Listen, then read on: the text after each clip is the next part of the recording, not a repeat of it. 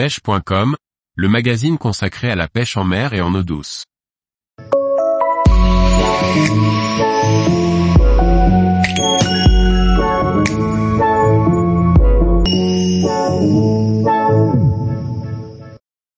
Comment réparer une crevaison d'un semi-rigide ou d'une annexe? Par François-Xavier Ricardou. Votre boudin se dégonfle, ne le jetez pas tout de suite. La réparation est possible, relativement facile à condition de suivre nos conseils avec application. Pas à pas en 13 étapes photo. Une crevaison est toujours possible sur un pneumatique. Ce n'est pas la catastrophe, car qu'il soit en PVC, les plus courants, ou en nipalon, un pneumatique se répare très bien. À condition de suivre une procédure étape par étape et de bien respecter toutes les consignes. Nous vous proposons ici de suivre en 13 étapes la réparation d'un semi-rigide en PVC. La seule différence avec un pneumatique en nipalon est de veiller à bien utiliser la bonne colle. Elles sont différentes pour les deux matériaux.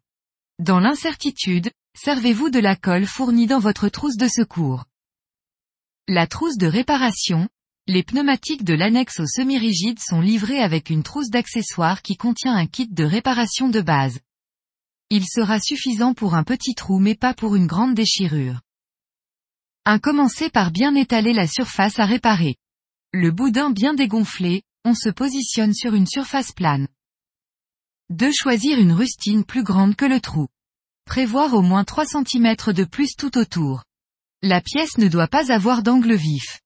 Si elle est rectangle, arrondir les angles au ciseau. Tracer sur le boudin le tour de la rustine au crayon. 3. À l'acétone, on dégraisse la surface à encoller.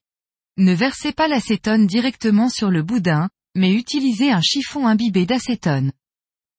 4. De la même manière, on dégraisse la rustine pour assurer une bonne prise de la colle. 5. Les traces de colle sont dures à enlever. Pour s'éviter une séance de nettoyage laborieuse, on délimite la zone de collage avec du scotch de masquage. Cette étape n'est pas obligatoire mais la propreté du travail final s'en ressent fortement. 6. Encoller la rustine à l'aide de la colle spéciale PVC. Utilisez pour cela un pinceau. Insistez bien sur le pourtour.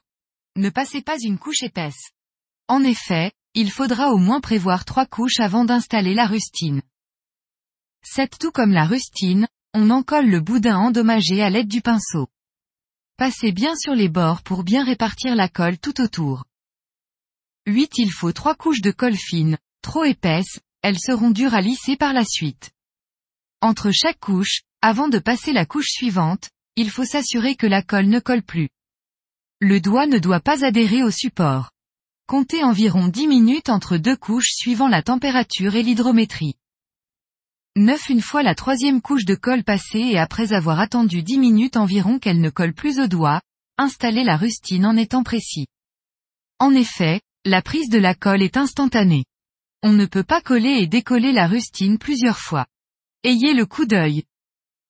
10. Maroufler la zone avec un outil arrondi comme le manche d'une cuillère par exemple. Lissez en partant du centre vers les bords pour faire échapper les bulles d'air. Au final, insistez sur le pourtour. 11. On peut alors supprimer l'adhésif de masquage.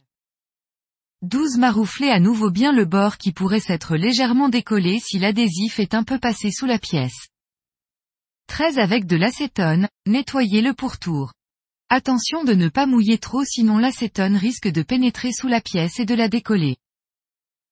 Tous les jours, retrouvez l'actualité sur le site pêche.com. Et n'oubliez pas de laisser 5 étoiles sur votre plateforme de podcast.